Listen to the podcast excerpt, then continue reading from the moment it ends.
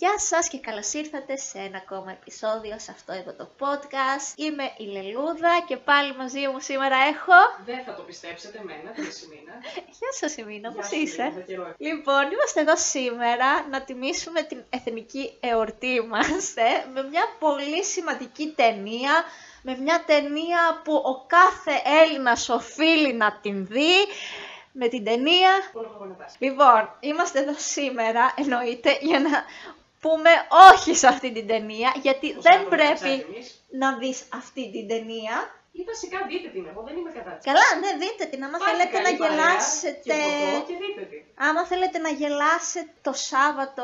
Που... Αν θέλετε να γελάσετε σήμερα, βάλτε να δείτε Υπολοχαγό Νατάσα. Δεν είναι καθόλου ιστορική ταινία, δηλαδή δεν θα μάθετε ιστορία. Δεν είναι καθόλου αισθητική ταινία, γιατί δεν έχει αισθητική. ε, δεν είναι καθ... καθόλου τίποτα. Τέλος πάντων. Ε, να πω σε αυτό το σημείο ότι αυτό το επεισόδιο θα είναι διαφορετικό, θα είναι γεμάτο spoiler από την αρχή. Δεν θα μιλήσουμε με αφορμή την ταινία για κάποιο κοινωνικό φαινόμενο. Θα κάτσουμε να σχολιάσουμε από την αρχή μέχρι το τέλος την ταινία, να γελάσουμε λίγο, να γελάσετε κι εσείς. Oh, θες κάτι να πεις πριν ξεκινήσουμε? Για την Υπολοχαγό Νατάσα. Γενικά. Α, γενικά. Είναι του Φώσκολου, παιδιά. Ναι. Η σκηνοθέτηση είναι ο Φώσκολος. Και, και σενάριο. Και Καλημέρα Ζωή. Ε, και, σενάριο. και σενάριο και σκηνοθεσία Νίκος Φώσκολος. Ε, αν είσαστε πάνω από είκοσι πέντε χρονών θα θυμάστε Καλημέρα Ζωή και Λάμψη. Οπότε καταλαβαίνετε το επίπεδο και της ταινίας. Ε, παραγωγή Φίνος Φιλμ. Ναι, παραγωγή Φίνος Φιλμ. Και η ταινία γυρίστηκε και προβλήθηκε το χίλια εννιακόσια εβδομήντα. Και αυτό συζητάγαμε πριν, η ταινία υπήρξε για τρεις δεκαετίες, για τριάντα χρόνια εις πρακτική επιτυχία. Νούμερο ένα εις πρακτική επιτυχία, Δη... στο, στον κινηματογράφο. Δεν μπορώ να φανταστώ τι άνθρωποι πηγαίνανε στον κινηματογράφο. Τι είναι αυτοί που πήγαιναν. Και δηλαδή, πας... Εντάξει, είναι άλλες... Δεν ήταν και τίποτα καλύτερο, εντάξει, ήταν η εποχή, ήταν η εποχή. Φίλε, την ίδια εποχή κυκλοφορούσε ο Αγγελόπουλος στην Ελλάδα. Τι ναι, μου λες? Ναι, βλέπανε Αγγελόπουλο. Ε, κλαίω λίγο για το έθνος μας. Ναι, ελπίζω ότι βασικά το βλέπω ότι έχουμε αλλάξει τα τελευταία χρόνια κάπως, ότι είμαστε λίγο πιο επιλεκτικοί σε αυτά που βλέπουμε. Όχι επιλεκτικοί, τα βλέπουμε όλα, αλλά θέλω να πιστεύω ότι το επίπεδο στο τι μας αρέσει τουλάχιστον έχει ανέβει. Θέλω, πιστεύω και εγώ. Και ποια ταινία την ξεπέρασε? Νομίζω το Safe Sex το ενενήντα εννιά. Μέχρι και το ενενήντα εννιά ήταν η πρώτη σε πρακτική επιτυχία ever. Ωραίο το Safe Sex, να το σχολιάσουμε και αυτό. Δεν το έχω δει. Αλήθεια. Το θέλω να δω όμως, γιατί ήθελα να το πω πιο μετά, δεν πειράζει. Όσο έβλεπα κάποιες σκηνές στην Υπολοχαγό Νατάσα, εγώ σκεφτόμουν το Κλάμμουν και τον παράδεισο. Δεν το έχεις δει ούτε αυτό? Φυσικά το έχω δει. Ah. Και φίλε, είναι ταινία. Εγώ δεν σκεφτόμουν το Κλάμμουν και τον παράδεισο. Ναι, ναι, ναι.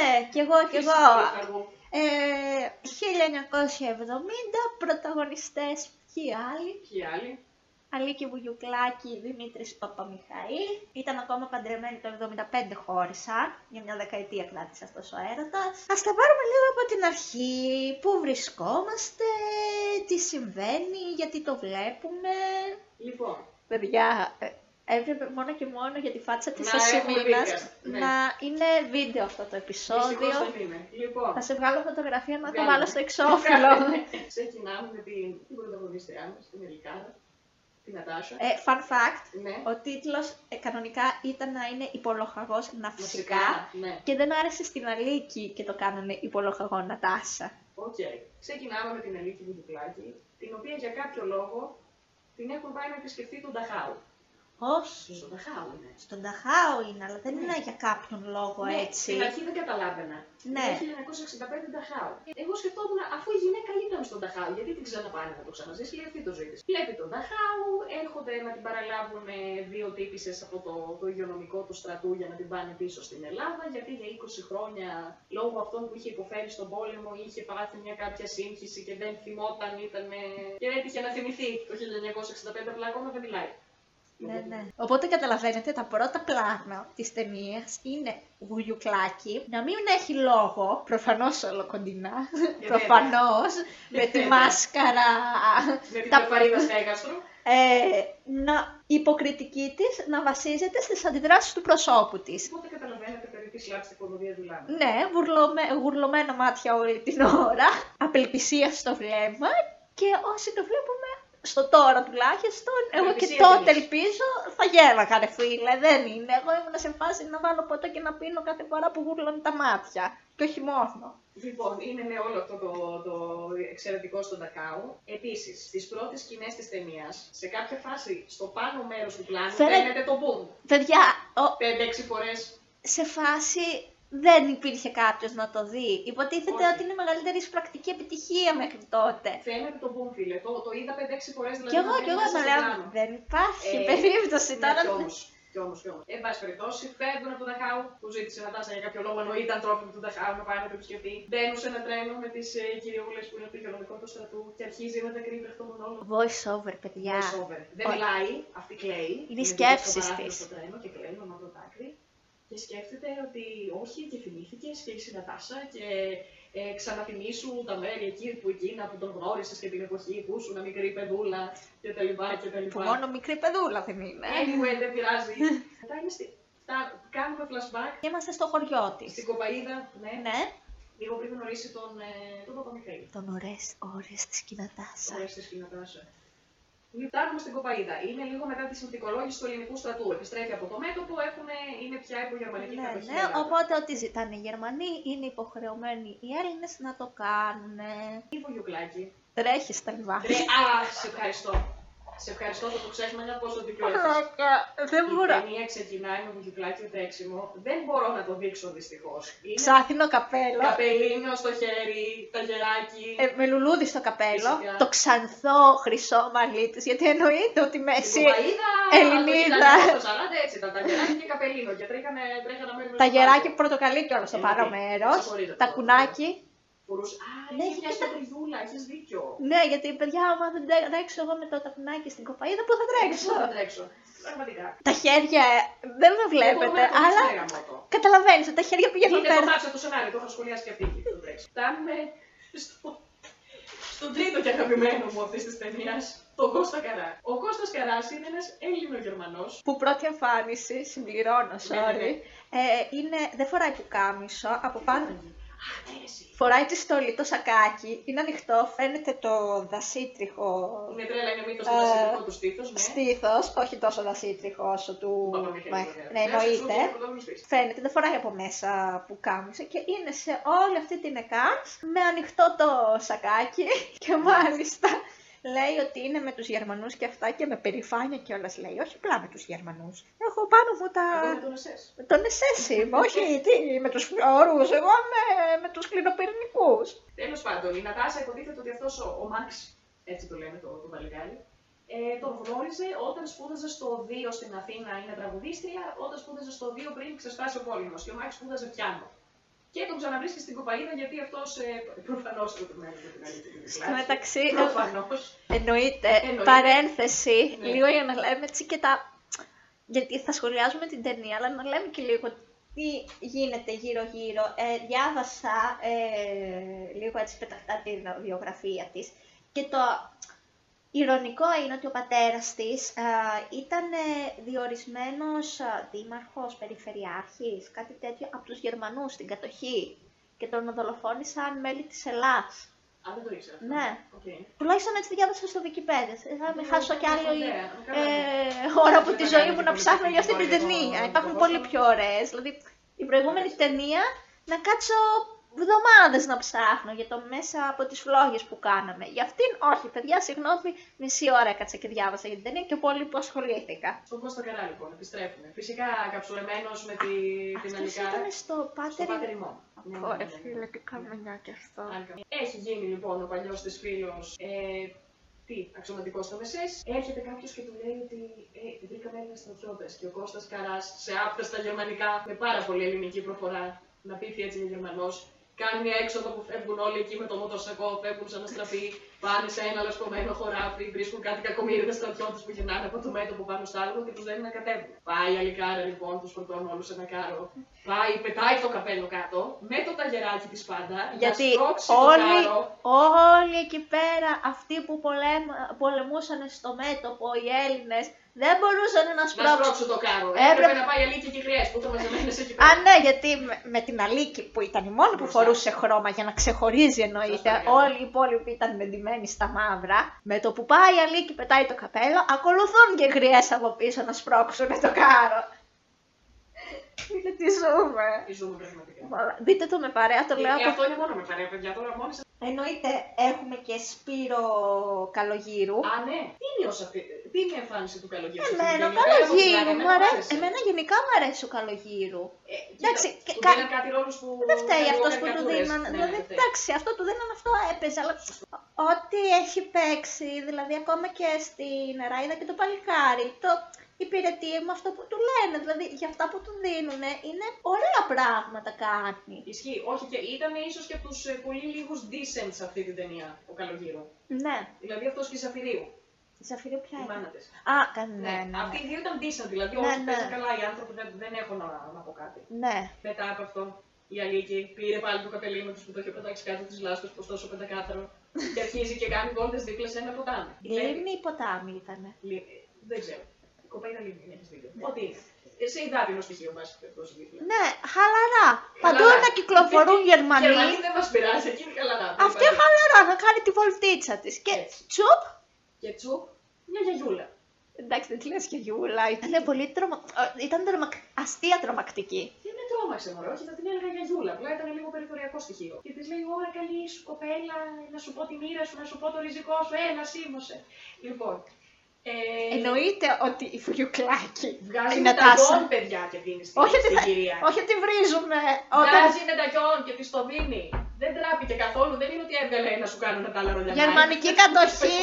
Με το ζόρι βρίσκαν οι άνθρωποι να φάνε και αυτή έτσι αβίαστα δίνει το χρυσό μεταγιόν στη ναι, γιαγιάκα. Ναι. Και της λέει γιαγιάκα, το παλικάρι που περιμένεις θα έρθει. Ε, θα σε στεφανωθεί και όταν θα πάτε στην εκκλησία το λεπτικό σου θα, δεν θα, θα έρθει, είναι άσπρο. Περίμενε, παρένθεση. Θα έρθει και θα είναι σαν τον Αγιώργη. Ωραία σαν τον Αγιώργη, ναι. Ναι, ναι, γιατί ξέρουμε πως είναι. Ήταν ωραίος ο Αγιώργης, μάλλον ήτανε. Ναι, συνέχισε. Ήταν ωραίο της Ορθοδοξίας. Και της λέει ότι όταν θα πας στην εκκλησιά το λεπτικό σου λέει δεν θα είναι λευκό, αλλά θα είναι κόκκινο. Ναι, από εκεί εμπνεύστηκε Ταραντίνο μετά. Μάλλον. Είδατε. Δάσκαλε, το είδες. Έχει κλέψει Φόσκολο. Δάσκαλε. Να αρχίσει να βλέπω Φόσκολο, άμα έβλεπες κι εσύ. Και λέει, λέει Νατάσα, καλά πότε θα έρθει το παλικάρι και άμα έρθει πώς θα τον καταλάβω. Τι λέει, θα τον καταλάβεις. Λέει, θα έρθει. Μέσα από τις φλόγες. Δεν προλαβαίνει να φύγει η γυναίκα. Σε δευτερόλεπτα. Ναι. Ναι. Ακούμε. Ποδοπολιτό. Καλπαζουμό. Καλπαζουμό. Και εμφανίζεται ο Αγιο... ε, ο Παπαμιχαήλ, ο Ορέστης. Ο Ορέστης. Ο Ορέστης, ναι. Ε, επίσης, fun fact, είναι mm. η τελευταία ταινία νομίζω που παίζουν μαζί η Βουγιουκλάκη και Παπαμιχαήλ. Ναι, α, μετά χωρίσανε. Ε, δεν χωρίσανε αμέσως, αλλά δεν παίξανε σε άλλη δεν ταινία μαζί. Ταινία μετά πάλι στο θέατρο, που αφού είχαν χωρίσει, okay. ήταν μαζί σκηνικά. Mm. Αλλά ταινία νομίζω είναι η τελευταία. Και η πρώτη, ε, Βουγιουκλάκη με Φόσκολο. Ναι, ναι, ναι, ναι. Ωραία. Έρχεται ο Ορέστης, κάνουν ένα πλάνο και καλά ναι, να φαίνεται ο ήλιος από πίσω του με κάποιο τρόπο. Δεν ξέρω τι, τι περίεργα έχει κάνει ο Φόσκολος εκεί με την κάμερα και καλά ότι έχει σκάσει μέσα σε φωτιά. Σκηνοθετικά, ένα στα δέκα. Σκηνοθετικές πουτανιές. ε... Φίλε, δεν έχει τίποτα αυτή η ταινία. Ναι, καλά, δεν είναι. Το έχω βάλει ότι δεν είναι κατάλληλο για παιδιά, οπότε okay. δεν έχουμε εντάξει, θέμα. Εντάξει. Η Αίγυπτο Βουγιουκλάκη με το που τον βλέπει πέφτει τον άσκελο για κάποιο Φίλε, λόγο, χωρίς ε, να το ξέρεις. Έφυγε τα βυζιά της, το είδες. Φίλε, έφυγε τα βυζιά της. Ναι. Λέει, τραβάω τα βυζιά. Τραβάει τα βυζιά της, είδε τον Ορέστη και σου λέει εδώ είμαστε. Και μαζί τραβάμε και εμείς τα δικά μας. Φίλε, ε, παίζει να τα ακούστωσε πάνω από δέκα φορές. Ναι. Που, οκ, okay, καλά κάνει. Όταν δείτε τη σκηνή δεν κάνουμε πλάκα, είναι γελίο. Δείτε το. Σοβαρά, πολύ σοβαρά. Αλλά και μου το έχουμε, είσαι εθνική στάρ. Πιάσε τα βυζιά σου, πιάσε. Ναι. Φτάνει λοιπόν, του λέει, είσαι αυτός που αρνήθηκε να δώσει το άλογο του και πυροβόλησε. Λέει, μην πας από εκεί, γιατί είναι και γεμάτο Γερμανούς. Ωραία, κοπελιά, σε ευχαριστώ, φεύγει. Γεια σας, διαβάστηκε. Πάει στο σπίτι της μετά η Νατάσα, βράδυ. Ο πατέρας της την ψάχνει. Ο πατέρας της την ψάχνει. Πού είσαι, παιδί μου. Και πληροφορείται ότι οι Γερμανοί έχουν φτάσει και στην κατεύθυνση προς την οποία έστειλε τον Ορέστη. Και εννοείται η Αλίκη ως γενναία Ελληνοπούλα πετάει το καπέλο της πάλι για εικοστή φορά αυτό και με το τακουνάκι της τρέχει μέσα στις λάσπες. Πολύ λάσπη όμως, έτσι. Για πολύ. Να βρει τον Ορέστη που με την πρώτη ματιά τον ερωτεύτηκε, ενώ δεν ήξερε καν το όνομά του, να του πει «Σε έστειλα στο, στο στόμα του λύκου», γιατί αυτή είναι η Αλίκη μας. Γεια, ναι. Έπαιχε μέσα στη λάσπη, σε κάποια φάση είχε πάρει τα παπουτσάκια της στο χέρι, έχει πλάνο που τα πετάει, λέει στο διάλο, και είχε γίνει όλη κάτι μαύρη να τρέχει μέσα στη λασπουλιά. Τον ξαναβρίσκει τον Ορέστη, συγγνώμη και θα σας σκότωνα, μα μου σου του. Κυκλοφορούν οι Γερμανοί παιδιά, και ενώ έχουν πιάσει όλο τον κόσμο. Αυτός είναι με το αλόγατο, ανενόχλητος. Αυτός και αυτοί δεν τους αγγίζει τίποτα, γιατί έχουν τη δύναμη της αγάπης. Έχουν προτάρμα. Και εμφανίζεται η Sailor Moon και με δύναμη της αγάπης τους μεταμόρφωσεύε. Fast forward μετά, στο χειμώνα του σαράντα δύο, αν το διάβολο γράφος. Ναι. Σημειώστε πολύ πείνα στην Αθήνα. Πολύ πείνα πολύ. Στην Αθήνα. Το χειμώνα τους σαράντα δύο, έτσι. Όλοι προτιμά... Μάλιστα χειμώνας και πείνα. Περίμενε. Γι' αυτό λόγω είναι καθόλου ιστορική ταινία.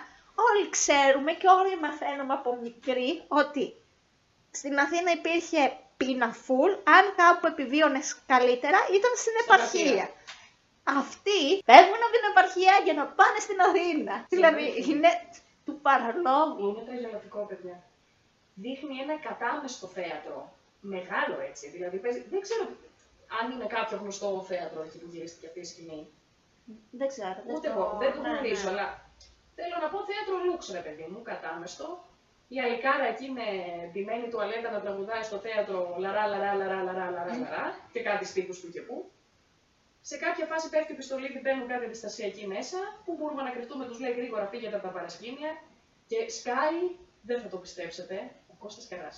Σε αυτή την ταινία άλλοι Γερμανοί δεν είχαν περίπολο, μα ούτε στην Αθήνα. Βασικά δεν υπήρχαν άλλοι Γερμανοί και άλλοι αντάρτες. Ήταν οι Γερμανοί με τον Καρά και αντάρτες με τον Παπαμιχαήλ. Όλοι οι υπόλοιποι ήταν. Δεν υπήρχαν. Ναι, ναι, δεν υπήρχε άλλος Γερμανός, παιδιά. Δηλαδή σε όλη την επικράτεια ήταν ο Κώστας Καράς. Αυτός έκανε περίπολη για παντού. Στο μεταξύ, ρε φίλε, εγώ την ώρα που το έβλεπα, λέω. Στο θέατρο, ποιοι πηγαίνανε εκείνη την εποχή, αυτοί που ήταν mm, με τους Γερμανούς. Μαυρογορείτες. Μαντέψτε τι ήταν αυτοί που πήγαν να δουν την Αλίκη μας, ήτανε με τους αντάρτες. Τους έκρυψαν και κανένας δεν κάρφωσε τους αντάρτες. Κανένας στο γεμάτο θέατρο που πήγε να δει την Αλίκη μας. Ε, την Νατάσα. Καταρχάς, ένας από τους αντιστασιακούς δεν πρόλαβα να τον κρύψουν, ήταν πολύ βαριά χτυπημένος και τον βάλανε καθίσει σε θέση. Τον βρίσκουν οι Γερμανοί. Εννοείται γιατί είναι πολύ έξυπνοι. Σκοτωμένο, δεν είναι. Πέθανε ο άνθρωπος. Και μετά λέει: εντάξει, μπορείτε να συνεχίσετε την παράσταση, δεν έγινε τίποτα. Ότι θα έπιαναν οι Γερμανοί, ας πούμε, σε ένα θέατρο, ότι κρύβουν αντάρτη, τον έχουν βάλει να κάτσει και θα τους άφηναν έτσι. Δεν θα υπήρχαν αντίπεινα. Πρέπει να το πούμε. Και η Αλίκη μας, γιατί κανένας δεν τραγουδούσε, αρχίζει ένα ηρωικό τραγούδι και ξαφνικά όλο το θέατρο μαζί με την Αλίκη μας αρχίζει και τραγουδάει. Και η Αλίκη συγκινημένη, με τρεμάμενη φωνή. Συνεχίζει και δίνει πόνο. Πρέπει να σε βγάλω φωτογραφία. Συνεχίζουμε. Πάει στα καπαρίνια Αλίκη. Έρχεται και ο Μάκης του πίσω. Και όχι μπρε Νατάσα μου, και εγώ σ' αγαπάω, και αγαπάς άλλον, και τι γίνεται, και τι παίζει, και του λέει το μήνυτο. Ναι, νομίζω αγαπώ κάποιον άλλον. Ποιος είναι, δεν ξέρω. Πώς το λένε, δεν ξέρω. Μια φορά τον είδα. Και εκεί που το λέει, είναι με το ωραίο της κομπινεζόν μπροστά από την δουλάπα. Να αλλάξει. Βγαίνει ένα ματωμένο χέρι και την πιάνει. Δεν τσιρίζει. Είναι απόλυτα ψύχρεμη. Ναι, γιατί τι πιο φυσιολογικό. Πιο φυσιολογικό. Και ποιον να δει, παιδιά, δεν θα το πιστέψετε. Ποιος λες να είναι Λελούδα μες στην ντουλάπα? Ο Ορέστης. Ε, όχι, πώς το βρήκες? Θέλω να το συνεχίσω, αλλά δεν θα το πω. Γιατί ποιος ο Ορέστης. Μην το πεις, εντάξει, τίποτα. Ας κρατήσουμε ένα επίπεδο. Είναι λοιπόν ο Ορέστης. Διώχνει να τάσα τον Μάξ, κακήν κακός. Λέει στον Ορέστη τι έγινε, ήσουν και εσύ με τους αντάρτες και αυτά. Λέει θα σε πάω κάπου. Λέει θα φύγουμε από την πίσω πόρτα. Γιατί ο Μάξ την περίμενε από μπροστά στο θέατρο. Φεύγουν από την πίσω πόρτα, πληγωμένος ο Ορέστης, να της λέει: μα ξέρεις τι θα πάρεις άμα σε πιάσουνε. Δεν με νοιάζει. Δεν με νοιάζει. Και εκεί, παιδιά, μάλλον εκεί καθιερώθηκε αυτή η γελία δικαιολογία απέναντι στο στράτευμα κατοχής που το έχουμε δει να παίζει σε όλες τις ταινίες. Δεν ξέρω, μάλλον από εκεί είναι. Είναι οι δυο τους, βλέπουν ένα άγημα με Γερμανούς, τι να κάνουμε, τι να κάνουμε, λέει θα σωθούν. Ναι, και οι Γερμανοί το προσπερνάνε. Δεν δημιουργήσε ο Φώσκολος αυτό το φάσομα. Για να ξεφύγει στη γερμανική περίπολο. Ήταν το μόνο ρεαλιστικό πράγμα, νομίζω, που είδα. Είναι το μόνο ρεαλιστικό, πιστεύω. Που δεν το δείξανε ρεαλιστικά, αλλά είναι το μόνο που μπορώ να πιστέψω που έγινε, ναι, σε όλη, ναι, την, ναι, ναι, ταινία. Ναι, θα μπορούσε, θα μπορούσε, γιατί είναι όντως. Τίποτα θα... άλλο από αυτά που υπόθηκαν πριν και από αυτά που θα υποθούν μετά, δεν πιστεύω ότι έχουν γίνει ούτε στο ελάχιστο. Ναι, είναι προϊόν μυθοπλασίας και. Εννοείται ότι σε όλη την ταινία, είτε είναι καλά είτε δεν είναι καλά, η Αλίκη ποζάρει. Και βασανιστήρια που τις κάνω μετά, παιδιά, ποζάρει. Συνεχίζω. Παίρνει λοιπόν η Νατάσα τον Ορέστη, τον πάει σπίτι της, να καίγεται αυτός από τον πυρετό, να έχει να φωνάζει στον ύπνο ε, του. Σε ένα απίστευτο νεοκλασικό, ναι, σε ναι. μια βίλα που δεν έχετε πάει ποτέ στη ζωή σας, όμως οι Αλίκοι που πήγανε στην Αθήνα για να δουλέψουν σαν τραγουδίστρια να ζουν λίγο κάπως ε, αξιοπρεπώς, ζει εκεί πέρα. Δηλαδή, αν ήταν καλές οι εποχές, δεν ξέρω πού θα ζούσε. Φυσικά είπαμε, οποιαδήποτε ομοιότητα με πρόσωπα και καταστάσεις είναι συμπτωματική. Είναι πλέον μυθοπλασίες, ό,τι βλέπετε. Ο Ορέστης λοιπόν με τον πυρετό του εκεί πέρα να φωνάζει, να ορίεται τα βράδια, είχε φιάλτες από το μέτωπο τότε που πολεμούσε. Ο Μάξ επειδή το ψηλιάστηκε, τι φοβερό πλάνο έκανε εκεί που του είδα, ξέχασα να το πω. Α, ναι, που είναι με ανοιχτά τα πόδια. Μπράβο, τι πλανάρα ήταν αυτή. Που φεύγουν παιδιά ό,τι έχουν προσωθεί Νατάσα Ορέστης, νομίζω τότε συστήθηκαν. Ναι. Ναι. Και μάλιστα πήρε το ψευδόνυμό μου. Ναι. Τότε συστήθηκαν. Και φεύγουνε και έρχεται ο Καράς και παιδιά το πρώτο πλάνο είναι να βλέπει ο Ορέστη Νατάσα μέσα από δύο ανοιχτά πόδια με γερμανικές μπότες. Και μετά ο Καράς να καπνίζει με ύφος θα σας καταστρέψω. Θα σε καταστρέψω. Ο Καράς λοιπόν μπαίνει στο σπίτι, κλωτσάει την πόρτα. Κάνει ντου, κάνει ντου και της λέω, και της λέει, ξέρω τι κρύβει. Έβαλα λέει μια άλλη να τηλεφωνήσει και καλά ότι είσαι εσύ για να μην σε χώσουνε μέσα. Έρχεται. Γιατί το... είναι και καλός κατά βάθος. Έρχεται, ναι. Ο Ρέστης παίρνει το πολυμπόλο, σκότωσε μόνος του. Και πέντε έξι Γερμανούς. Καλά, τι πέντε έξι. Δεν το πλήρωσε κανένας. πέντε έξι ε, σκότωσε μέσα στο σπίτι. Μέσα στο δωμάτιο, μετά στην πόρτα ήταν κι άλλοι. Μετά κι άλλοι και μετά βγαίνοντας νομίζω κι άλλους. Όχι, όχι, όχι. όχι. Όχι! Γιατί, παιδιά, τώρα είμαστε Αθήνα, σε κυνηγάνε οι Γερμανοί, ε, πέφτουνε πυροβολισμοί, τους σκοτώνεις όλους, εκτός από τον Μαξ, που τραυματίζεται βαριά, και πώς θα ξεφύγεις με πάρα πολύ έξυπνο τρόπο. Παίρνεις μια άμαξα με άλογα και τρέχεις μέσα στη μαύρη νύχτα στην Αθήνα, με ένα πολυβόλο στο χέρι. Παιδιά, ναι, δεν θα το πιστέψετε. Ακριβώς απέναντι το σπίτι της Νατάσας έτυχε με είναι ένα όμορφο αμάξι με δυο άλογα, χωρίς αμαξά. Ναι, και τα δύο άσπρα πάντως, δεν ήταν το, ένα. Ναι, δεν ήταν τον άλογο με ένα μαύρο. Και παίρνουν την άμαξα και πάνε σε μια εγκαταλειμμένη βίλα ναι. των αντιστασιακών που την έχει η Λίζα. Κάτω ε, Λίζα και, και κάτω Κορνίζα. Ε, βλέπουμε και το Σπύρο Καλογήρου πάλι. Ναι. Είναι και αυτός. Μα δεν υπήρχαν άνθρωποι τότε στην Ελλάδα. Υπήρχαν δέκα Γερμανοί συγκεκριμένοι και δέκα συγκεκριμένοι αντάρτες. Όλοι συγκεκριμένοι. Όλοι οι υπόλοιποι καθόντουσαν στα σπίτια τους και βλέπανε Survivor. Εκεί λοιπόν, θέλω λίγο να, να κάνουμε focus στο, στο love story της ιστορίας. Πόσες μέρες να γνωρίζονταν. Είχαν ειδωθεί μία μέρα στην Κωπαΐδα, δύο φορές. Τέσσερις μέρες γνωρίζονταν. Μία στο θέατρο και δύο-τρεις μέρες που τον είχε άρρωστο στο σπίτι. Ναι. Και της λέει: εγώ θα φύγω, θα πάω στον Αίγυπτο. Για να πολεμήσω τους Ναζί. Τον καλή πατρίδα. Που, οκ. Okay. Ναι, εννοείται. Πολύ, πολύ, πολύ, πολύ καλά κάνει, εννοείται. Ο, ο καθένας υπερασπίζεται τη χώρα του, υπερασπίζεται κάτι ανώτερο που δεν είναι απλά η χώρα του, είναι να σκοτώσουμε Γερμανούς μαζί του. Όμως η Αλίκη πεθαίνει μέσα τους. Τον αγαπάει. Εδώ ο κόσμος καίγεται και το... Και αυτή χτενίζεται. Ναι. Γιατί εννοείται το δράμα της είναι πάνω από κάθε πόλεμο και κάθε ιδέα. Όχι, η Αλίκη, η Νατάσα, συγγνώμη, γιατί καθόλου δεν προσπαθεί να ταυτιστεί με την Αλίκη.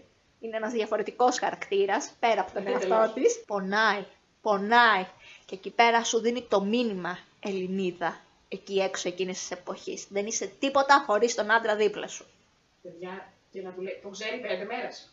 Τέσσερις. Άντε, τέσσερις. Το ξέρει τέσσερις μέρες και αυτός αυτή. Και να είναι μέσα στη μίξα και στο κλαμπάκι. Και δεν καταλαβαίνει. Δεν έχω κλάψει μπροστά σου και μπροστά σε κανέναν άλλο. Που σε κάθε πλάνο κλαίει. Λέει για το Θεό, λέει ασύστολα. Η μάσκαρα μάσκαρα. Η μάσκαρα μάσκαρα, βέβαια. Που τη βρήκε εκεί μέσα, δεν ξέρω. Και τα συνολάκια συνολάκια. Ναι, και του λέει, μα δεν καταλαβαίνεις. Σ' αγαπώ, σ' αγαπώ την πρώτη μέρα που σου είδα. Και αυτός την αγαπάει, μαδέψτε. Στο μεταξύ, ρε φίλε, εδώ για την υποκριτική. Κάνω μια παύση, ανοίγω παρένθεση. Σε εκείνο το σημείο ήταν ο Παπαμιχαήλ, ο Ορέστης, που αρχίζει και της διηγείται το παρελθόν και γιατί με τόσο τρέλα πολεμάει τους μαζί, γιατί είχε εγκαταλείψει πιο παλιά κάποιους. Α, στο μέτωπο, συμπολεμιστές. Ναι, τους είχε εγκαταλείψει για να σωθεί αυτός. Και όλος ο μονόλογος είναι με κάτι αδικαιολόγητες. Παύση. Που ρε φίλα, ό,τι οδηγίες και να έχεις, Υποτίθεται ότι και οι δύο ήταν απόφοιτοι του Εθνικού Θεάτρου. Μάλιστα ο Παπαμιχαήλ με άριστα είχε αποφοιτήσει. Φίλε, πώς, με τι θράσος παίζεις έτσι? Άντε, η Βουγιουκλάκη ήθελε να καθιερωθεί σαν στάρ, δεν την ένοιαζε να είναι καλή ηθοποιός, την, ε, την ένοιαζε να είναι αριστή στον κόσμο. Εσύ, εσύ ρε φίλε, που έχεις αποφοιτήσει με άριστα, δεν τρέπεσαι λίγο για τον εαυτό σου να παίζεις έτσι? Όχι. Ήταν πολλά τα λεφτάρια. Ήταν πολλά τα λεφτάρια. Απλά ήθελα να το μοιραστώ εκεί Άρα, έξω. Ε, ναι, πού είχα μείνει. Ωραία. Και παιδιά, ναι, δεν θα το πιστέψετε. Γνωρίζονται πέντε μέρες. Τέσσερις. Συγγνώμη. Τέσσερις μέρες. Σου λέει να πάμε στην Αίγυπτο τώρα. Λέω, τι θα κάνουμε? Λέει, θα δεχτούμε. Μπορώ να μην σε ξαναδώ. Ορέστη, αγάπη μου, ναι, ναι, ναι. Παίρνουν πάλι ένα όμορφο αμάξι με δυο άλογα.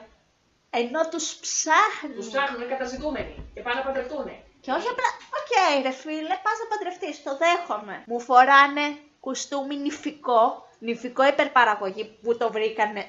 Δεν ξέρω, μέσα σε μία μέρα, ναι. Με πέπλο μεγαλύτερο από αυτό της πριγκίπισσας Νταϊάν. Και φίλε, πάνε με άμαξα, χαρούμενοι, τραλαλά, τραλαλό, από κεντρικούς δρόμους και μαντέψτε, τους βλέπουν οι Γερμανοί. Ποιοι Γερμανοί? Αυτοί που είναι με τον Μαξ. Ο Κώστας Καράς. Πάλι έχει περίπολο. Πέφτουνε πάνω στον Κώστα Καρά. Α, και μάλιστα στο voice over από πάνω, λέει εκείνη την ώρα, ε, το όνειρο κάθε γυναίκας να παντρευτεί. Μπράβο. Εντάξει, κοίτα, είναι σε άδειες, εντάξει. Ήταν άλλη εποχή, τόσο ξέρω, τόσο λέει. Εγώ όμως πρέπει να το Ά, καταδικάσω. Εσύ σήμερα το καταδικάσεις, καλά θα κάνεις. Λοιπόν, εκεί που πάει να πραγματοποιήσει η Ελκάρα το όνειρο κάθε γυναίκας, παιδιά πυροβολεί. Αρχίζουν μια τους... λογική ασυνέχεια στο πλάνο από που πυροβόλησε ο Καράς και πώς βρήκε την Νατάσα στο χέρι. Δεν ξέρω αν το θυμάσαι. Βασικά, ήταν είναι ένα στήλο, δεν, δεν τους είχε... κυνηγάνε με τα πόδια αυτοί. Ναι. Αντί να πάρουν τα αμάξια να αυτοκίνητα να τους προλάβουν, αρχίζουν και τους κυνηγάνε με τα πόδια. Ναι, και είχαν μαζί και... Και τους πρόλαβαν. Τους πρόλαβαν. Ναι. Με τα πόδια. Πάνε, κρύβονται, βγαίνουνε. Ναι, σωστά. Και αυτό πυροβολεί. Δεν καταλαβαίνουμε πώς πυροβολεί. Πατυχαίνει την Αλίκη στο χέρι. Δεν ξέρουμε από ποια αγωνία και πώς την πέτυχε στο χέρι. Την πέτυχε πάντως. Και το νηφικό γίνεται κατά κόκκινο, οπότε βγαίνει. Ο χρησμός της γριούλα πήγε με κόκκινο. Νηφικό στο γάμο. Πάνε, μπαίνουν στην εκκλησία. Οι παπάδες και ο νεοκόρος που ήταν εκεί μέσα ατάραχοι. Βλέπεις μπροστά σου δύο ανθρώπους, ο ένας χτυπημένος και κάθεσαι και τους κοιτάς. Δηλαδή αντί να πεις Παναγιά μου να σας βοηθήσουμε και αυτά, παντρεψέ μας παπά, παντρεψέ μας παπά. Τους παντρεύουνε, μπαίνουνε, οι Γερμανοί σέβονται το μυστήριο, δεν κάνουνε κάτι κατά τη διάρκεια του γάμου, τους πιάνουνε, βγαίνουν έξω και με το που βγαίνουν έξω είναι ο Καλογύρου μαζί με όλους τους αντάρτες και αντί να αρχίζουν να πυροβολάνε τους Γερμανούς, λένε εδώ στην Ελλάδα έχουμε έθιμο, μόλις παντρεύεται, μόλις παντρεύεται ο κόσμος να κάνουμε φασαρία και αντί να πυροβολάνε, ξαναλέω, τους Γερμανούς αρχίζουν και πυροβολάνε όλοι μαζί την καμπάνα και αρχίζει και χτυπάει η καμπάνα με τις σφαίρες. Οι σφαίρες δεν τελειώνουν ποτέ, περισσεύουν για να σκοτώσουν και τους Γερμανούς. Εγώ σε αυτό το σημείο εδώ θέλω να πω ότι. Και ο Μαξ πάλι γλιτώνει και είναι ζωντανός. Φυσικά. Δεν ξέρω, μπορεί να πω και μαλακία, αλλά δεν ξέρω αν θα χτυπούσε κιόλας οι καμπάνες με τη σφαίρα. Να το πούμε κι αυτό, λίγο ψηφάκια. Τους νόμους της φυσικής αυτή τη ταινία. Ακούει κάποιος... Αν ακούει κάποιος που ξέρεις, να διορθώσει. Αν ακούει κάποιος φυσικός, α, ναι. Ας μας αφήσει αυτό σχόλιο από κάτω. Αν, αν... χτύπαγε η καμπάνα. Αν γινόταν να χτυπήσει η καμπάνα με πυροβολισμό. Ξεπερνάμε αυτό. Στο ένα βράδυ που περάσανε μαζί, η τραυματισμένη Αλίκη από ό,τι φαίνεται έκανε σεξ και μένει και έγκυος. Από το ένα. Τόσο έστησε έτσι με ένα βράδυ. Ναι, ρε φίλε, εγώ. Άμα με είχαν χτυπήσει, θα με έλεγαν να κάτσω να ξεκουραστώ, όχι να πάω να κάνω σεξ και να μείνω και έγκυο. Δηλαδή, ποιος άνθρωπος κάνει σεξ με την τραυματισμένη γυναίκα του? Ποιος άνθρωπος που. Όποιος στο ακροτήριο έχει τραυματισμένη γυναίκα, παρακαλώ παραθέστε μας τις εμπειρίες σας. Yeah, εντάξει, το πλάνο που γεννάει επίσης. Ειδικό. Μαλά, κάποιος γεννάει έτσι. Δείτε τη σκηνή που γεννάει, είναι λες και έχουν τα πόδια και το χτυπάνε κάτω. Είναι μια Αλίκη που ακόμα και έτσι προσπαθεί να φαίνεται σεξι. Ναι. Γεννάει, το παιδάκι το βλέπουμε μετά δύο χρονών.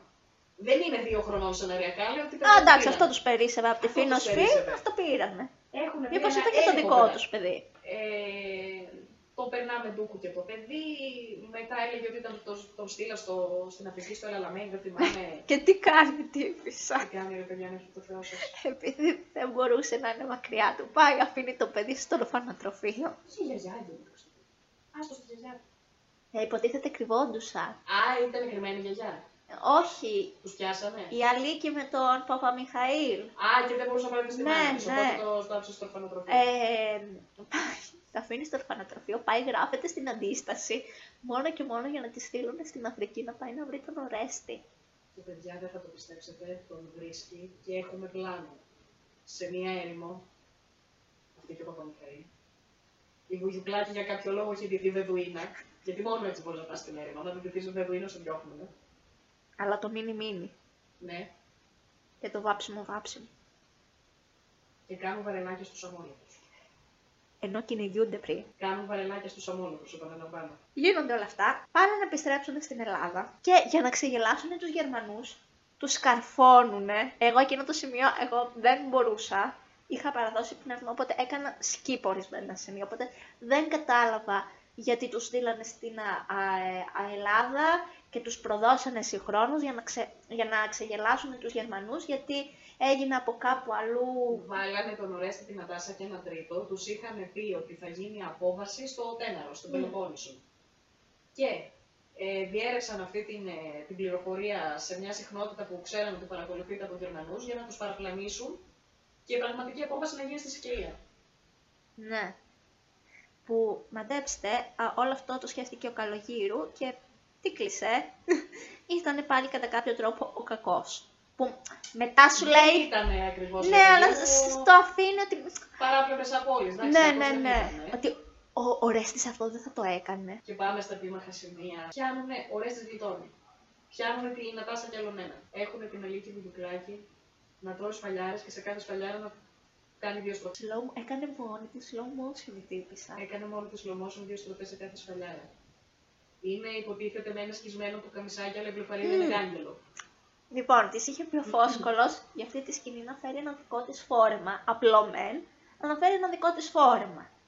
Και κατά τη διάρκεια του γυρίσματος παίρνει ένα ψαλίδι και το κόβει για να φαίνεται σκισμένο. Και επειδή ήταν μεταξωτό το φόρεμα, oh. άρχισε να κλαίει αυτή. Και λέει ο Φώσκολος, πάμε, το γράφουμε που κλαίει. Επίσης. Λέει, θα είναι το μόνο όπως το λένε πραγματικό. Ρεαλιστικό. Ρεαλιστικό τώρα, παιδιά μου, που κλαίει πραγματικά. Αλλιώς θα κάνει τα δικά της. Το έχουμε. Επίσης, fun fact, νομίζω το είχε πει και η ίδια σε κάποια συνέντευξη. Τώρα μπορεί να κάνω και λάθος ότι κάπου την είχε πετάξει μέσα στη λάσπη όταν γύριζε, κάναμε γυρίσματα στην Κωπαΐδα. Κάτι, κάτι της είχε κάνει να της φάει στον τζαμπουκά. Νομίζω το είχε πει και η ίδια σε συνέντευξη. Δεν ξέρω. Κάτι ψιλοακραίο όμως. Δεν ξέρω. Δεν θυμάμαι τώρα ακριβώς. Εντάξει, αυτό είναι παράδεκτο. Καλά, ναι, προφανώς. Λοιπόν. Πίσω στα, στα της Γκεστάπο. Ναι, ρε φίλε, ακόμα και εκεί φαινόταν σεξι τύπησα. Ναι, ναι, ήτανε τύπου σεξι βασανισμένη πατριώτησα. Δηλαδή, να πεις λίγο, να με παραδειχτούν για την υποκριτική μου. Όχι, όχι, να φαίνομαι ωραία. Ποια υποκριτική, δεν με νοιάζει ρεαλισμός. Όχι, τι είναι αυτό. Καλά έκανε ο, Δημήτρη, ο Δημήτρης Χόν και ήταν αυστηρός και δεν την άφησε να πάρει άριστα και πήρε λίγαν καλό στο εθνικό. Κάτι ήξερε. Κάτι ήξερε. Ε, σεξι, ναι, σεξι και όποιος αντέξει, πόζα, ε, δεν είμαι ηρωίδα, αν έχω γίνει, αν δεν γίνω ηρωίδα, εσείς θα με έχετε κάνει. Ε, να επιμένω ότι όχι, δεν είναι Νατάσα Αρσένη, μα, μα έχω φωτογραφία, μα όχι, δεν είναι. Μα φέραμε τη μάνα. Φτάσουμε και σε αυτό το σημαντικό. Που είναι, έχουν βάλει τον έρμο τον άλλον. Τον έχουν με μια θηλιά στο λαιμό να πατάει σε κάτι κομμάτι σε πάγο. Τίποτε όταν λιώσει ο πάγος θα κρεμαστεί. Παραπέρασε μια γωνία, η πάντα σεξι Αλίκη με το πουκαμισάκι τη, τη βλεπαρίδα κάγκελο. Το μαλλί επιμελώσα τη μέρη του ακόμα και για βασανισμένη. Και να επιμένει. Το δικό μου είναι πιο ατιμένη τώρα, φίλε. Πραγματικά και το δικό μου. Να επιμένει, όχι, δεν είναι Νατάσα Αρσένη, είναι αυτή που λέει αυτό το κάνω. Μα έχω τη φωτογραφία σου, το θέλω, όχι, δεν είναι. Παίρνει τη μάνα της. Στο μεταξύ, εγώ παίζει ε, το, η κόπια που είδα, το, δεν που το σκηνές, γιατί αυτό με τον πάγο εγώ δεν το έχω δει. Αλήθεια. Ναι. Α, α έχασες. Φοβερό. Θα μου το στείλεις. Ναι, θα το στείλω βεβαίως. Λοιπόν, δεν είναι μάνα. Η Ελένη Σαφύριου όχι πολύ κομπλέ, δεν μπορώ να πω κάτι. Δηλαδή αυτή και ο Καλογύρου. Ήταν το γρα... Έβλεπε στο ναι. δράμα μιας μάνας. Παίζαν καλά, δηλαδή ήταν οκ okay, οι άνθρωποι. Μια χαρά ήταν. Επαγγελματίες, κάναν τη ναι. δουλειά τους, γι' αυτό που πληρώνονται. Οκ, okay, πολύ κομπλέ, Ελένη Σαφυρίου, παιδί μου, κοριτσάκι μου και θα. Όχι κυρία, Κοιτάξτε με καλύτερα. Δεν μπορεί να έχετε κάνει ένα τόσο μεγάλο λάθος. Ναι, αυτό είπε. Και να μετά κατέβησα και δεν έχει δίκιο, παιδί μου, συγγνώμη. Μετά φέρνουμε και το παιδί της μέσα, το οποίο παιδάκι για κάποιο λόγο που είχα φορέσει μια μαξιλαρωτή και δεν ξέρω γιατί. Ούτε αυτό το είπα. Δεν είδε που μπήκε πέρα το παιδί της μέσα. Α. Πού την είδες στην ταινία? Στον Greek Movies νομίζω. Εγώ στο ταινίες online, ταινιομάρια. Είναι ταινίες που μπαίνει μέσα το παιδάκι. Στο κρατητήριο και δεν την έχουμε. Μήπως το έκανα σκύβλο. Μπορεί να το έκανε σκύβλο, εγώ δεν νομίζω να το έκανα. Αντεχάρη φίλε, είχε πάει δύο η ώρα. Δεν μπορούσα να βλέπω άλλο την υποκριτική της στην κάμερα. Δούλευα την άλλη μέρα το πρωί, νίσταζα. Μπαίνει μέσα το παιδάκι, κλαίει το έλμο. Είναι σε πάση που με φέρετε. Σε όλα αυτά παράλληλα μας δείχνει τον Παπαμιχαήλ Ορέστη που πρέπει, που προσπαθεί να βρει τρόπο πώς να βοηθήσει και αυτά. Και το βάζουν μεθυσμένο, ρε φίλε. Μεθυσμένο. Ήταν μεθυσμένο σε κάποια πλάνα. Ναι. Και καλά τι έπινε. Α. Ρε φίλε, και λέω. Γιατί, γιατί, γιατί, γιατί. Γιατί. Αυτός και ο Ορέστης Μακρύς, αλλά ο Ορέστης Μακρύς. Το έκανε καλά. Το έκανε καλά. Παίρνει το παιδάκι να λέει, μα όχι, πάρτε το από εδώ. Και βλέπετε ότι δεν ξέρει. Επιμένει, εν πάση περιπτώσει. Ο κύριος που ήταν πάνω στον πάγο ομολογεί αυτό που ξέρει ότι θα γίνει απόβαση και ενώ ομολογεί. Ο, Κα, ο Καράς εννοείται, ο Καράς. Και έχει αναλάβει προσωπικά την Αλίκη τον Ορέστη. Ναι, είναι πάντα ο Καράς, κανείς άλλος Γερμανός. Και ενώ ομολογεί, πάει να φύγει ο Καράς και δίνει ένα κλότς προς τον πάγο, κρανιέται το άνθρωπος. Μετά δείχνουν το αρχηγείο με τη Λίζα και λοιπούς Σπύρο Καλογήρου, Ορέστη να χαίρονται που έγινε η απόβαση στη Σικελία επιτυχώς, γιατί δεν χαίρεσε, αύριο θα εκτελέσουν τη γυναίκα του να λένε. Εκεί, τη Νατάσα. Και μας αφήνει μια υπόμοια Φώσκολος ότι θα κάνει κάτι να τη σώσει ο Παπαμιχαήλ. Θα την αφήσει έτσι. Τρέλα. Είναι τρελός, θα κάνει μια τρέλα. Έτσι είναι η τρελή. Η τρελή. Πάμε σε ένα κρατητήριο. Η Βουγιουκλάκη ποράει ένα απίστευτο ταγέρ με καλοκτενισμένο μαλλί με το ωραίο της το φουλεράκι ναι, γιατί... μέσα για να πάνε να την εκτελέσουν. Μπορεί να τη ρώτησαν οι Γερμανοί, ποια είναι η τελευταία σου επιθυμία, Νατάσα? Να πεθάνω όμορφη. Εννοείται. Όχι να δω το παιδί μου, να δω τη μάνα μου, να δω τον άντρα μου. Όχι, όχι, όχι, να πεθάνω όμορφα. Μπαίνει ο Βλέκη γιατί, γιατί τα κάνεις όλα αυτά. Και σου, σας προδώσανε, σας πουλήσανε, σας, σας, σας. Και αυτοί που είναι προβοκράτες και αυτά και του λέει πρόσεξε γιατί προσβάλλεις για το μισό σου αυτό, εμάνα σου είναι Ελληνίδα.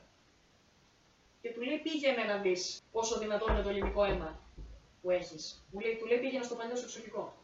Ναι. Πάει, βρίσκει τη μάνα του, μόνο τη μάνα του, όπως τη κέρδα, κανείς άλλος. Η μάνα του είναι η Γίζα. Γιατί στα ζητή. Ρίχνει κάτω το πολύγραφο και της λέει γιατί μου μάνα και εσύ και λέει και η μάνα το ότι κάπως πρέπει να ξεπλύνω την τροπή που σε γέννησα και έγινες αυτό που έγινες. Παιδιά, μιλάμε για Ελληνίδα μάνα, καμιά Ελληνίδα μάνα δεν θα το έκανε. Λοιπόν, και του λέει και αν σου είχε μείνει λίγη ανθρωπιά και και και.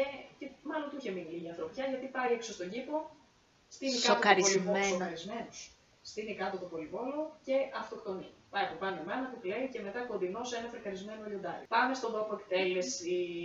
Στου πάνε με ένα ρόντο το κοπηγάκι κάπου στην Κεσσαλιανή τώρα στο σκοπευτήριο να τους εκτελέσουν. Την αλήθεια και κάτι άλλους πατριώτες. Τι έκανε ο Κανελόπουλο. Δίθηκε Γερμανία και άλλους αντάρτες που είχαν δει Γερμανοί και σκότωσαν. Όχι τους αντάρτες, τους Γερμανού.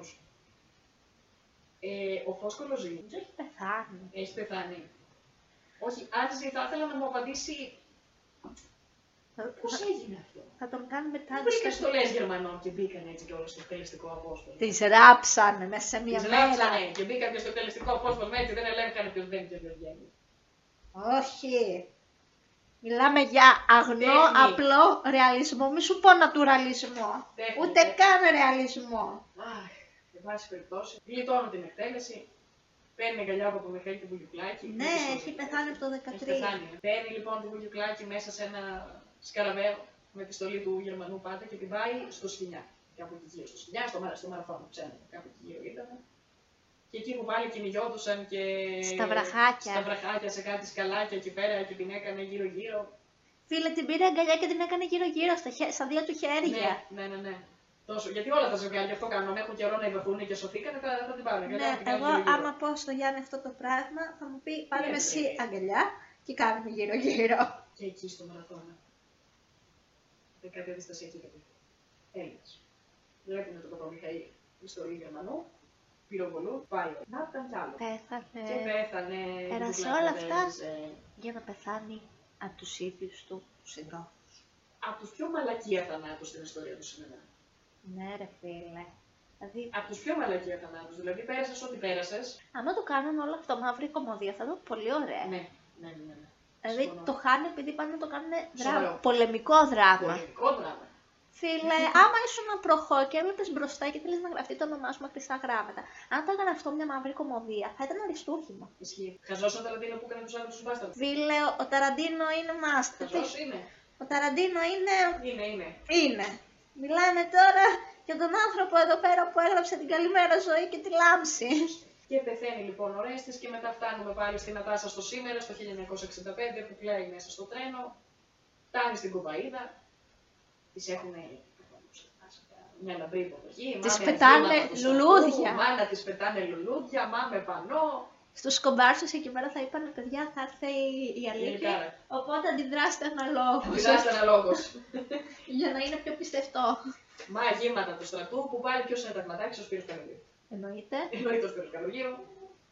Ε, πάρε, αυτά είναι τα παράσημά σου. Παράσημο Ανδρέας, λέει, πρώτη φορά σε γυναίκα. Ο Ρέστης δεν είχε κανέναν άλλο στον κόσμο. Αυτά είναι τα δικά του παράσημα. Του δίνουν ένα κόκκινο μισή σειρά. Στρατιώτης δεν έχει πάρει πιο πολλά okay. παράσημα. Γιατί σε όλη την ταινία, στα μεταξύρικα, εκεί που είναι η γριούλα και αυτά, ένα ελάττωμα δεν έχει. Τι όμορφη τη λένε, τι γλυκιά τη λένε, τι καλόψυχη τη λένε. Αντίστοιχα, ο Παπαμιχαήλ όλα τα καλά. Ε, όμορφο παλικάρι που παλεύει για την πατρίδα του, αγαπάει τη γυναίκα του. Ένα ελάττωμα. Όχι, είναι λίγο τρελός. Βρίσκει και τη μάνα της, κορίτσι μου, εντάξει, λέει, ξέρω, δεν μιλάς, δεν πειράζει, μην βιαστείς, μα, μα, μα. Και λέει, θέλουμε να την πάμε στο, στον τάφο του Ορέστη. Και πού το τάψανε τα παιδιά του Ορέστη, στο στρατιωτικό νεκροταφείο, στον τόπο καταγωγής του. Ούτε, στην Κοπαΐδα. Εκεί που γνωρίστηκα. Γιατί ήθελε, λέει, να το τάψουν εκεί που γνωρίστηκα, του είχαν κάνει ολόκληρο. Δεν ξέρω, λες και τάψανε. Το Χριστό. Το Χριστό και το, το στρατηγό Μοντγκόμερι. Πραγματικά τέτοιο σταυρός. Μέσα στη μέση του πουθενά, τεράστιο μήνυμα για τον Ορέστη, γιατί για τη συνεισφορά του στην πατρίδα, του λέει για έναν πραγματικά γενναίο, του αφήνει και τα μαξιλάρια, το μαξιλαράκι με τα, τα παράσημα. Τώρα τι της μένει της Αλίκης, ήθελε να δει το παιδί που είχε αφήσει στο ορφανοτροφείο. Α, τώρα το θυμήθηκες. Τώρα το θυμήθηκε, αλλά εντάξει, είκοσι χρόνια δεν θυμόταν, δεν το πείτε. Ναι, ρε φίλε, το εγκαταλείπεις το παιδί στο ορφανοτροφείο για να πας να βρεις τον άλλο. Και μετά. Το παιδί μου. Μάρτησε για το παιδί μου. Και πέφτει μουσική, το ίδιο μουσικό θέμα, με τότε που γνώρισε η Νατάσα τον Ορέστη. Ακούμε άλογο από το βάθος, έχει και ήλιο από πίσω. Και έρχεται ένα παλικαράκι εκεί, Υπολοχαγός, κάτι είναι στο στρατό και αυτός. Καλησπέρα σας, είμαι ο Αλέξανδρος Αρσέντης. Είστε η μητέρα μου. Και το κορυφαίο, παιδιά, mm. βάζουνε την πλαρισμένη τη φωνή του Παπαμιχαήλ. Ότι το παιδί έχει τη φωνή του πατέρα του. Είναι... Εγώ τραβάω τα μαλλιά μας αυτή τη στιγμή. Ε, η ταινία κλείνει. Με τις αναμνήσεις της Αλίνας, να περνάει η ζωή της μπροστά τα μάτια. Όχι, της. Περίμενε. Το κάναμε και Σμεράντα στο τέλος. Έγινε τηλενοβέλας από την όπερα. Βλέπει το παιδί της και με τη δύναμη της αγάπης η Αλίκη μιλάει. Ναι, ναι. Κλείνει. Γιατί έτσι είναι η αγάπη, ρε φίλε. Με τη δύναμη της αγάπης η Αλίκη μίλησε. Κράτησε την αγκαλιά της στο παιδί. Τι ήταν η ταινία. Τι ήταν η ταινία. Αυτό ήταν το επεισόδιο. Και να σταματήσει το Σταρ να τη βάζει αυτή την ταινία. Δηλαδή είναι ντροπή. Είναι ντροπή. Είναι ντροπή και έσχος. Αν θέλετε να δείτε κάτι εθνικοπατριωτικό εκείνη τη μέρα, δείτε το κονσέρτο για Πολυβόλα. Είναι πολύ καλύτερο. Αλλά υπάρχουν χίλιες δυο ταινίες αριστουργήματα. Εγώ είχα σκοπό να κάνουμε το τελευταίο σημείωμα του Βούλγαρη. Α, δεν το έχω ακόμα, θα το δω. Είναι ένα διαμάντι και σκηνοθετικά και υποκριτικά και ο τρόπος που προσεγγίζει την ιστορία είναι μια πραγματική πολεμική. Όχι, δεν είναι βασικά πολεμική γιατί δείχνει πώς είναι μέσα στη φυλακή πριν τους εκτελέσουν. Ε. Φίλε, ναι, αυτή να τη δω και να την ξαναδώ την ταινία. Να δω τώρα την Υπολοχαγό Νατάσα. Σοβαρά. Ε, δεν το δέχομαι, ρε φίλε, ότι υπάρχουν ακόμα σήμερα άνθρωποι που το βλέπουν σοβαρά αυτό το πράγμα. Πέρα από την πλάκα και όχι πέρα από ελληνικές ταινίες που είπε για το κονσέρτο για Πολυβόλα, εάν θέλετε καλή πολεμική ταινία για δεύτερο παγκόσμιο, πέρα από τους άγνωστους μπάσταρδους που εντάξει έχει και μαύρο χιούμορ, εμένα μου αρέσει πάρα πολύ. Δείτε παιδιά την Μα ο ίδιος ο Ταραντίνο στο τέλος, άμα δεις που είναι το τελευταίο πλάνο του Brad Pitt που λέει, κοιτάζει την κάμερα και λέει. Έκανα το αριστούργημά μου. Έκανα ναι. το αριστούργημά μου, είναι σαν σχολιασμό από τον Ταραντίνο. Η αριστούργημα ναι, έκανε, ναι, ναι. γιατί είναι και λίγο ψώνιο δάσκαλος. Ε, πέρα από τους άλλους τους βάσταρδους, παιδιά, δείτε τη δουλειά και αλήθεια, το λέω, Κρίστοφερ Νόλαν. Φοβερή ταινία. Εγώ Φοβερή είδα φέτος και όλα στην πτώση. Και η πτώση, καλά, δεν το συζητώ. Είναι μόνο και μόνο η ερμηνεία. Αλλά η ερμηνεία του Μπρούνο Γκανζ δεν είναι στα μόνα. Φίλε, είναι τρομακτικό. Είναι, έχει γίνει ίδιος. Ναι. Ίδιος, πραγματικά. Απίστευτος είναι. Είναι ταινιάρα. Ε, σε βάζει πάρα πολύ να καταλάβεις τι γίνεται τις τελευταίες μέρες. Που από το σχολείο το είχα πολύ απορία. Πώς, τι, ξαφνικά μια μέρα τελειώσει ο πόλεμος. Όχι. Ναι, η ταινία που είπες. Το Jojo Rabbit επίσης είναι ωραία ταινία. Ιδιαίτερη. Πάρτε πολλά χαρτομάτιλα. Ναι, είναι λίγο. Σου ξεσκίζει την ψυχή. Καλά, μην μιλήσουμε για μισθοδοσύνη, εντάξει, αυτό τα... Ναι, εγώ τη συγκεκριμένη, επειδή ξέρω ότι θα με ρίξει στα τάρταρα, δεν την έχω δει, ε, επίτηδες, γιατί ξέρω ότι θα με επηρεάσει φουλ. Ναι. Και γενικά, επειδή γίνονται όλα αυτά που γίνονται τώρα με την Παλαιστίνη, το να βλέπω τέτοιες ταινίες με κάνει να κάνω πολύ άσχημους συνειρμούς, οπότε κάπως τις αποφεύγω. Ή την Υπολοχαγό Νατάσα, ακόμα κι άλλο. Θέλω κάτω στα σχόλια να γράψετε τι, με τι γελάτε περισσότερο σε αυτή την ταινία. Εσύ με τι γέλασες περισσότερο? Νομίζω με την έρημο που είχε τη φίδα που είναι και κάνει παραλάγια. Ναι. Όχι, εγώ μετά που ήταν εντυμένος με τη στολή και κυνηγιόντουσαν. Ναι, πάντως εκεί μετά τα, τα κυνηγητά, ναι, ναι, ναι. Τα πολύ ρεαλιστικά. Αυτό ήταν το επεισόδιο. Γράψτε κάτω στα σχόλια με τι γελάσατε περισσότερο, με τι νευριάσατε περισσότερο και θα λέμε σε ένα επόμενο επεισόδιο. Α, μπορείτε να γράψετε τι θέλετε στα επόμενα επεισόδια. Δεν να ακούσετε. Παραγγελίες. Ναι, είμαστε τέτοιοι άνθρωποι, μερακλείδες. Ακολουθήστε μας στα social, άμα θέλετε, άμα δεν θέλετε, δεν μας νοιάζει. Και τα λέμε σε ένα επόμενο επεισόδιο. Bye! Γεια σας!